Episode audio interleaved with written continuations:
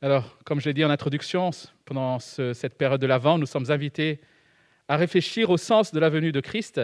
Et c'est ce que nous avons commencé à faire dimanche dernier. Si vous étiez là, nous étions invités à ne pas nous disperser, à ne pas nous laisser distraire par toutes ces sollicitations euh, en cette période de Noël, et surtout à ne pas négliger le péché, mais à saisir l'appel qui nous est encore donné de revenir à Dieu. C'était ça ce que nous avons entendu dimanche dernier. Revenez à moi. Pour placer en lui notre espérance. C'est finalement le même appel que Jean-Baptiste a lancé aux contemporains de Jésus avant pour préparer la venue de Christ. Et nous voulons donc, en ce temps de Noël aussi, réfléchir à cette importance de revenir à Dieu. Alors, il est vrai, on peut le remarquer, que pendant cette période, malheureusement, nos pensées, notre énergie, nos soucis sont accaparés par tellement de choses que nous en venons à oublier et à négliger l'essentiel, à savoir prendre le temps justement de contempler notre Dieu dans sa parole. Cette période est stressante. Elle est tellement stressante que certains chrétiens en sont venus à être irrités rien qu'à l'idée de voir Noël s'approcher. Parce que notre société en a ôté le sens profond pour en faire une fête commerciale et nous inonder de bons sentiments qui, dès le lendemain, vont s'évaporer. Mais il nous faut aussi constater, malheureusement, que même en dehors de la période de Noël, bien souvent, nous ne mesurons plus ou pas la grandeur de notre salut. Nous ne mesurons pas la gloire de l'espérance à laquelle Christ nous a appelés les circonstances de la vie parviennent trop facilement à étouffer la joie de notre salut. Et chers amis, ce n'est pas normal. Ce n'est pas juste. Nous avons l'impression parfois que connaître Christ, mais finalement c'est normal. Pour nous, le fait que Dieu est venu parmi nous ne nous étonne plus nous oublions finalement en quoi la venue d'un roi sauveur est la meilleure des nouvelles pour chacun de nous. Nous l'oublions. Et de ce fait, l'évangile n'est plus véritablement une bonne nouvelle. Ce n'est même plus une nouvelle. Ce n'est plus une bonne nouvelle qui console. L'évangile n'est plus une bonne nouvelle qui remplit de joie, qui remplit d'espérance, qui fortifie. Et si l'évangile n'est plus cela pour nous, nous allons chercher notre joie et notre espérance ailleurs.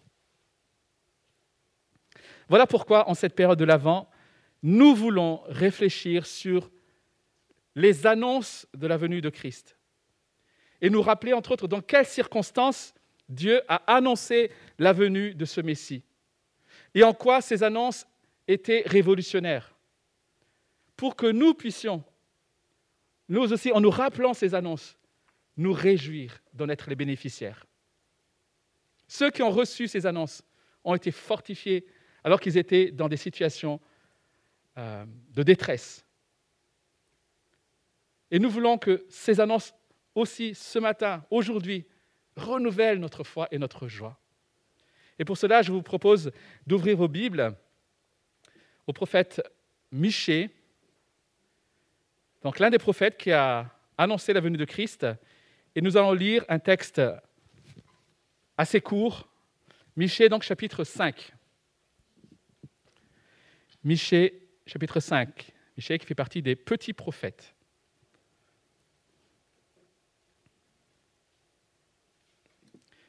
Michée chapitre 5, je vais faire la lecture de verset 1 jusqu'à la première partie du verset 4. Suivant vos versions, c'est le verset 2. Euh, ça commence au verset 2. Et toi, Bethléem Ephrata, qui est petite parmi les villes de Juda, de toi sortira pour moi celui qui dominera sur Israël, et dont l'origine remonte loin dans le passé à l'éternité.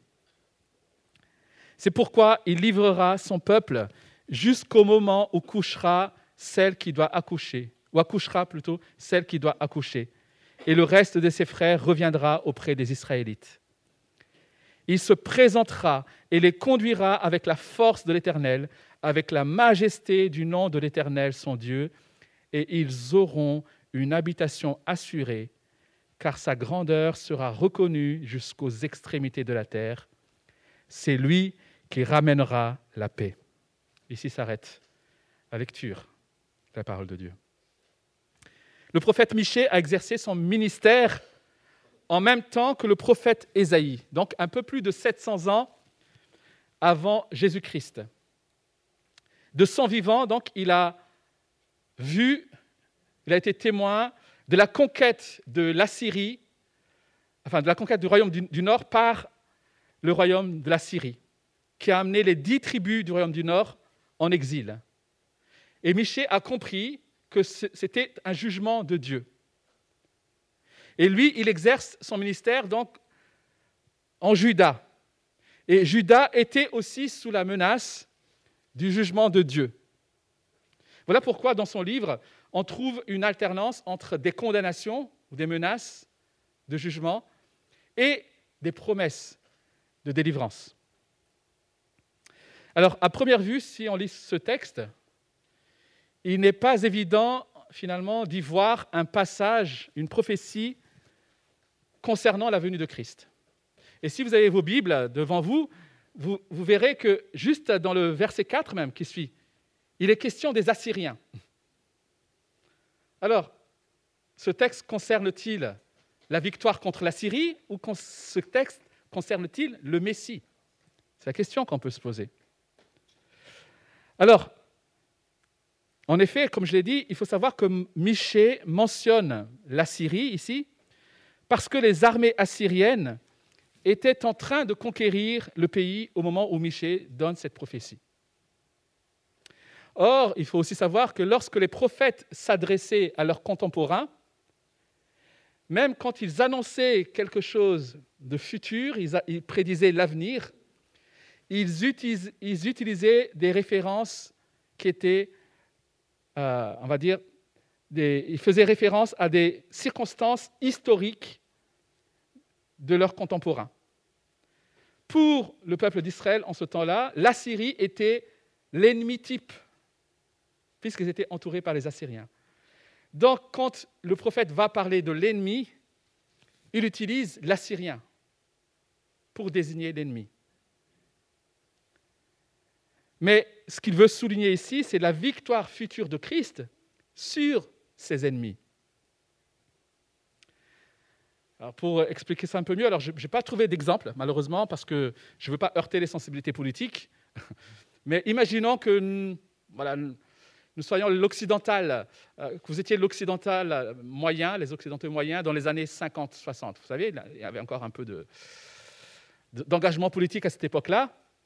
C'est comme si le prophète disait, un jour, il n'y aura plus de Lénine, plus de Mao dans le monde. Et là, ça va vous parler.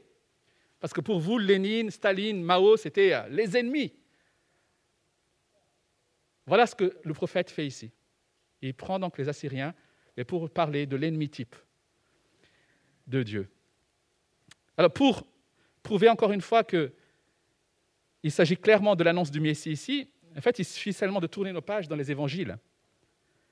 Dans les évangiles, nous comprenons que pour les Juifs du temps de Jésus, cette prophétie annonce clairement la venue du Messie. Je ne sais pas si vous avez en mémoire les récits de la Nativité, dans Matthieu chapitre 2 par exemple, lorsque les mages viennent de l'Orient et vont chez Hérode pour demander où est le Messie qui devait naître. Hérode, il va s'adresser aux savants de son palais et pour demander, ah oui, en fait, où est-ce qu'il devait naître ce Messie? Et qu'est-ce que les savants de son palais vont faire? Ils vont citer Michée chapitre 5 pour dire à Hérode que le Messie devait naître à Bethléem. Donc on voit ici que, selon Matthieu, les chefs religieux de l'époque de Jésus avaient compris que cette prophétie annonçait la venue du Messie. Mais pas simplement les chefs religieux en réalité. Tout le peuple avait compris cela. Nous lisons par exemple dans Jean chapitre 7, lorsque Jésus venait d'enseigner la foule, nous lisons ceci, après avoir entendu ces paroles, beaucoup dans la foule disaient, celui-ci est vraiment le prophète. D'autres disaient, c'est le Messie. Mais d'autres disaient, est-ce bien de la Galilée que doit venir le Messie? L'Écriture ne dit-elle pas que c'est de la descendance de David et du village de Bethléem où était David que le Messie doit venir? Donc on voit ici que les contemporains de Jésus, toute la foule savait que le Messie devait venir à Bethléem.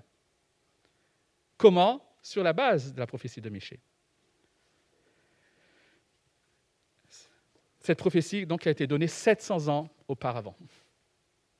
Alors, chers amis, nous vivons, nous, nous avons le privilège de vivre de ce côté-ci de l'histoire, où nous savons que cette prophétie s'est accomplie. Voilà pourquoi nous avons la joie ce matin d'être assurés de l'accomplissement de toutes les promesses qui accompagnent cette annonce. Parce que cette, annonce, cette, prophétie annonce la venue de Christ, mais elle est accompagnée de plein de promesses. Et parce que Christ est effectivement venu, nous savons que ces promesses vont effectivement s'accomplir ou sont déjà accomplies. Jésus-Christ est le roi glorieux que Dieu avait promis pour nous assurer les promesses les plus glorieuses. Jésus-Christ est le roi glorieux que Dieu avait promis pour nous assurer les promesses les plus glorieuses, et ce pour sa gloire seule. Nous allons voir effectivement que Jésus-Christ est le roi glorieux promis. En effet, on peut se poser la question, comment Alors, on a vu que pour les Juifs, cette prophétie annonçait le Messie. Mais comment ont-ils fait? Comment ont-ils pu comprendre ces prophéties pour l'attribuer ainsi à Christ, ou, ou plutôt au Messie? Parce qu'ils ne croient pas que Christ est le Messie, enfin Jésus est le Messie. Nous trouvons dans cette prophétie trois caractéristiques qui nous ramènent au fait au roi David ou à son descendant. Premièrement, David était de Bethléem. Et Bethléem était appelé aussi la ville de David. Et celui qui est annoncé ici, naîtra à Bethléem. David était le souverain en Israël. Il était le plus grand roi, un homme selon le cœur de Dieu. Et celui qui est annoncé ici est aussi un souverain. Et enfin, David était un berger. Il était même considéré comme le berger pour Israël. Et celui qui est annoncé ici, il est dit qu'il conduira son peuple. Et le verbe conduire désigne l'activité d'un berger. C'est pour cela que dans la Bible du semeur, il est traduit par il pètera son troupeau. Donc celui qui est annoncé ici naîtra à Bethléem est un roi qui est aussi un berger. Vous comprenez pourquoi les Juifs ont tout de suite pensé à David ou alors aux descendants de David? Finalement, Michée, ici, confirme la promesse que Dieu avait faite à David 300 ans auparavant, donc en l'an 1000 avant Jésus-Christ. Cette promesse que nous trouvons dans 2 Samuel chapitre 7, où Dieu annonce à David, Quand ta vie prendra fin et que tu seras couché avec tes ancêtres, je ferai surgir après toi ton descendant, celui qui sera issu de toi, et j'affermirai son, règne. Ce sera lui qui construira une maison en l'honneur de mon nom, et j'affermirai pour toujours le trône de son royaume. Et plus loin, verset 16, Ta maison et ton règne seront assurés pour toujours après toi, ton trône sera affermi pour toujours. Alors on peut annoncer, on peut croire ici que David, Dieu annonce simplement la naissance de Salomon, qui va monter sur le trône. Mais nous, voyons que non, cette prophétie va beaucoup plus loin que ça, cette promesse va beaucoup plus loin. Puisque Dieu annonce que le règne de David sera affermi pour toujours. Ce sera un règne éternel. Un descendant de David montera sur le trône pour toujours. Donc, il y a un lien entre la prophétie de Michée et la prophétie et la promesse faite à David. Et les deux parlent de la venue du Messie. Alors, ce qui est à la fois remarquable et magnifique, les amis, c'est que Michée ne réaffirme pas la certitude de la promesse au moment où Israël serait en pleine ascension. Il le fait au moment où Israël est en plein déclin. Je l'ai dit, le royaume du Nord vient d'être anéanti, le royaume du Sud allait tomber sous le jugement de Dieu. Et c'est lorsque son peuple est au plus mal que Dieu rappelle qu'il est le Dieu des promesses. C'est lorsque son peuple est au plus mal que Dieu rappelle qu'il est le Dieu des promesses. Et c'est remarquable d'ailleurs dans la Bible, c'est que nous trouvons les promesses les plus glorieuses, notamment dans les, dans les prophètes, chez les prophètes, au moment où Israël était au plus mal, soit sous la menace de l'exil, soit déjà en exil. C'est là que Dieu révèle ses promesses les plus glorieuses. Dieu rappelle que malgré les circonstances, il n'a pas abandonné ses promesses. Et c'est encore vrai aujourd'hui. C'est ce qu'explique notamment l'apôtre Paul dans Romains chapitre 15. J'affirme en effet que Jésus-Christ est devenu le serviteur des circoncis pour prouver que Dieu est vrai en confirmant les promesses faites à leurs ancêtres. Donc en Jésus, Dieu prouve qu'il est vrai, qu'il est la vérité, en confirmant les promesses faites à leurs ancêtres. C'est ce que Paul dit aussi aux Corinthiens, deuxième lettre aux Corinthiens, chapitre 1. En effet, pour toutes les promesses de Dieu, c'est en lui que se trouve le oui. C'est donc aussi par lui que nous disons Amen à Dieu pour sa gloire. C'est en lui que se trouve le oui.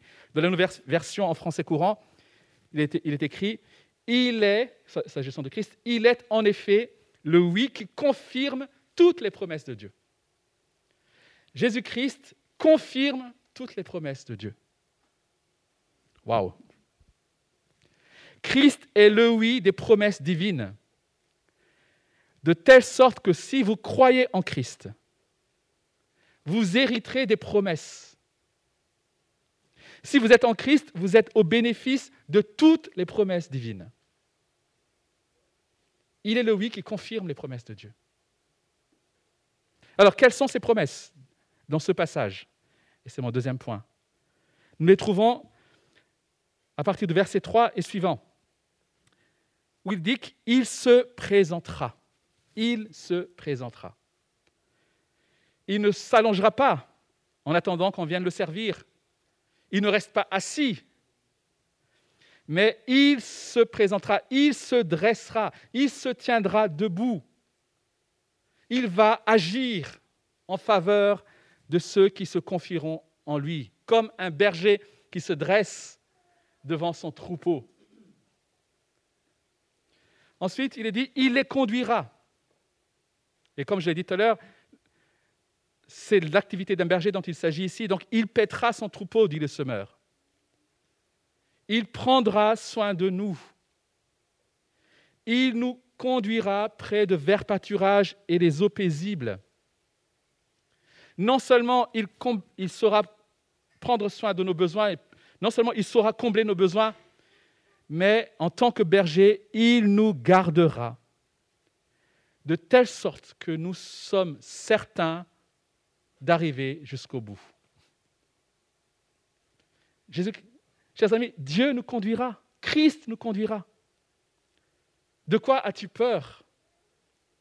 Quand je marche dans la vallée de l'ombre de la mort, je ne crains aucun mal, car tu es avec moi.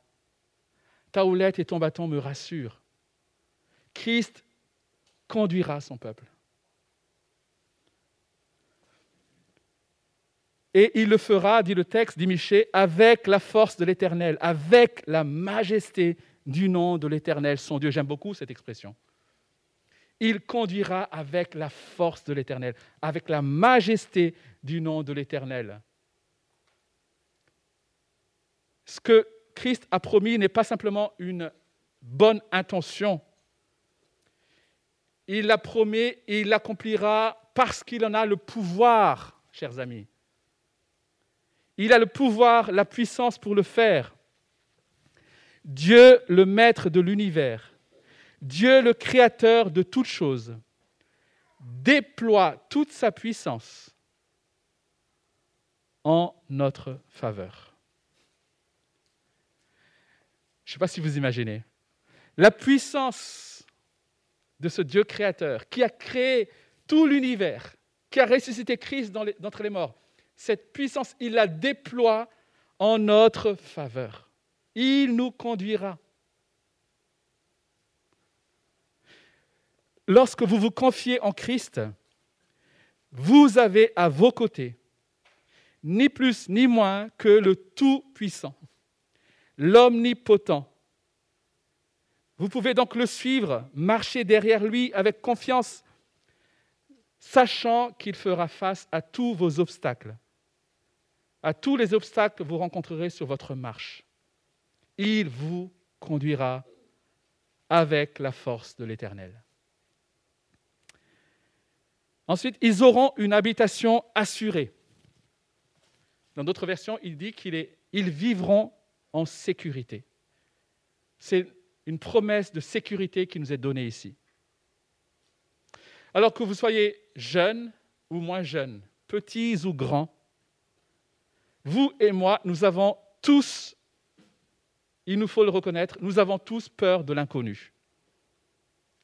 Et cette peur de l'inconnu se traduit par différentes autres peurs peur pour notre intégrité physique ou l'intégrité physique de nos proches, peur pour nos emplois, pour nos relations, nos finances, notre santé. Et la plus grande des peurs est sans doute la peur de la mort. Et nous avons ici une promesse de sécurité. Cette promesse de sécurité est d'autant plus réconfortante que nous traversons, nous, en ce moment, une période que je dirais particulièrement troublée. Une période, finalement, qui met en lumière nos peurs et nos angoisses. Des peurs et des angoisses que nous avons tant bien que mal essayé de nier, de taire ou d'oublier de différentes manières. Alors, Michel Agier, je ne sais pas si vous le connaissez, c'est un anthropologue et qui a écrit un livre qui est paru euh, le mois dernier. Qui, le titre, c'est Vivre avec des épouvantails. Alors, je n'ai pas lu le, livre, mais j'ai lu un article sur ce livre. Et voici ce que dit Michel Agier, donc, cet anthropologue. Je cite Aujourd'hui, nous sommes dans un grand moment de peur, de peur diffuse, latente. Ce sont des peurs qui sont sans doute là depuis longtemps et qui sont revenues. Elles disent la vulnérabilité de l'humain face au cosmos, qui est venu s'incarner dans ce virus, ce non-être. Ce virus que l'on ne voit pas, dont on ressent seulement les effets, et qui vient exprimer le mystère de la nature, du cosmos, ce mystère-là qui nous rend minimes et vulnérables. Nous sommes dans une situation aujourd'hui où la science ne rassure plus on a longtemps soutenu que la science pouvait nous aider à nous moderniser, à vaincre les peurs. Aujourd'hui, nous voyons que le savoir a ses propres doutes. Voilà un homme lucide. Nous voyons que le savoir a ses propres doutes. Tout ce sur quoi nous avons fondé notre sécurité, nous constatons à quel point c'est fragile. Tout s'effondre. Tout le monde s'accorde sur le fait que les circonstances de cette pandémie, plutôt les conséquences de cette pandémie, mais aussi les conséquences de toutes les mesures qui ont été prises contre cette pandémie, sont encore inconnues aujourd'hui, mais seront de toute évidence terribles pour notre civilisation. Et Michel Agier finalement dit que finalement la science n'a pas réussi à assurer notre sécurité. On peut ajouter aussi que les gouvernements n'ont pas réussi à assurer notre sécurité. Alors vers qui se tourner? Vers qui se tourner? Chers amis, les promesses de Noël nous rappellent que le Seigneur Jésus-Christ est celui par qui nous avons une habitation assurée. Il est notre sécurité. Et vous avez vu la raison qui est donnée à cela? C'est car sa grandeur sera reconnue jusqu'aux extrémités de la terre. Il est notre sécurité parce que sa grandeur sera reconnue jusqu'aux extrémités de la terre. Ce qui veut dire qu'il n'y aura aucun recoin dans l'univers où notre Seigneur Jésus-Christ ne sera pas reconnu comme Seigneur et comme glorieux. Toute poche de résistance, tous ses détracteurs seront vaincus et tous ses ennemis seront soumis. Voilà pourquoi rien ne peut nuire à ceux qui appartiennent à Christ. Christ est le vainqueur, le victorieux. Quelle promesse Même si les difficultés de la vie en ce moment peuvent être dures, douloureuses, effrayantes, chers amis, qu'importe les circonstances, en vous soumettant à Christ, vous avez mis votre confiance en celui devant lequel tout genou fléchira et toute langue confessera qu'il est Seigneur. Vous êtes du côté du victorieux, du vainqueur. En effet, c'est lui qui ramènera la paix. Finalement, c'est une conséquence logique de ce qui précède. Mais c'est une conséquence, c'est une promesse qui nous rappelle que notre plus grand besoin, le plus grand besoin de cet univers, c'est d'être en paix avec son Créateur. Il ne s'agit pas simplement d'une paix intérieure, les amis. La paix intérieure n'est qu'une conséquence. La Bible dit que tous nos maux, tous nos problèmes viennent du fait que nos ancêtres Adam et Ève se sont rebellés contre Dieu. Et ils ont attiré sur eux et sur l'humanité le jugement de Dieu. Notre plus grand problème, notre obstacle devant Dieu, c'est notre péché et le jugement de Dieu. Et à Noël, Jésus-Christ est venu ôter le péché du monde. Voici l'agneau qui vient ôter le péché du monde. Il vient ôter ce qui faisait obstacle entre nous et Dieu pour que nous soyons réconciliés avec notre Dieu, pour que nous soyons en paix avec notre Dieu. Voilà le message de Noël. C'est parce que Michée a expérimenté cette grâce, il a compris cela. Il sait que Jésus, le Messie, sera l'instrument de la réconciliation entre nous et Dieu, qu'il va pouvoir écrire à la fin de son livre, au chapitre 7, Michée chapitre 7. Quel Dieu est semblable à toi? Tu pardonnes la faute tu oublies la révolte du reste de ton, héritage. Il ne garde pas sa colère à toujours, car il prend plaisir à la bonté. Il aura encore compassion de nous. Il piétinera nos fautes. Tu jetteras au fond de la mer tous leurs péchés. Voilà comment Dieu apporte, comment Christ a apporté la paix.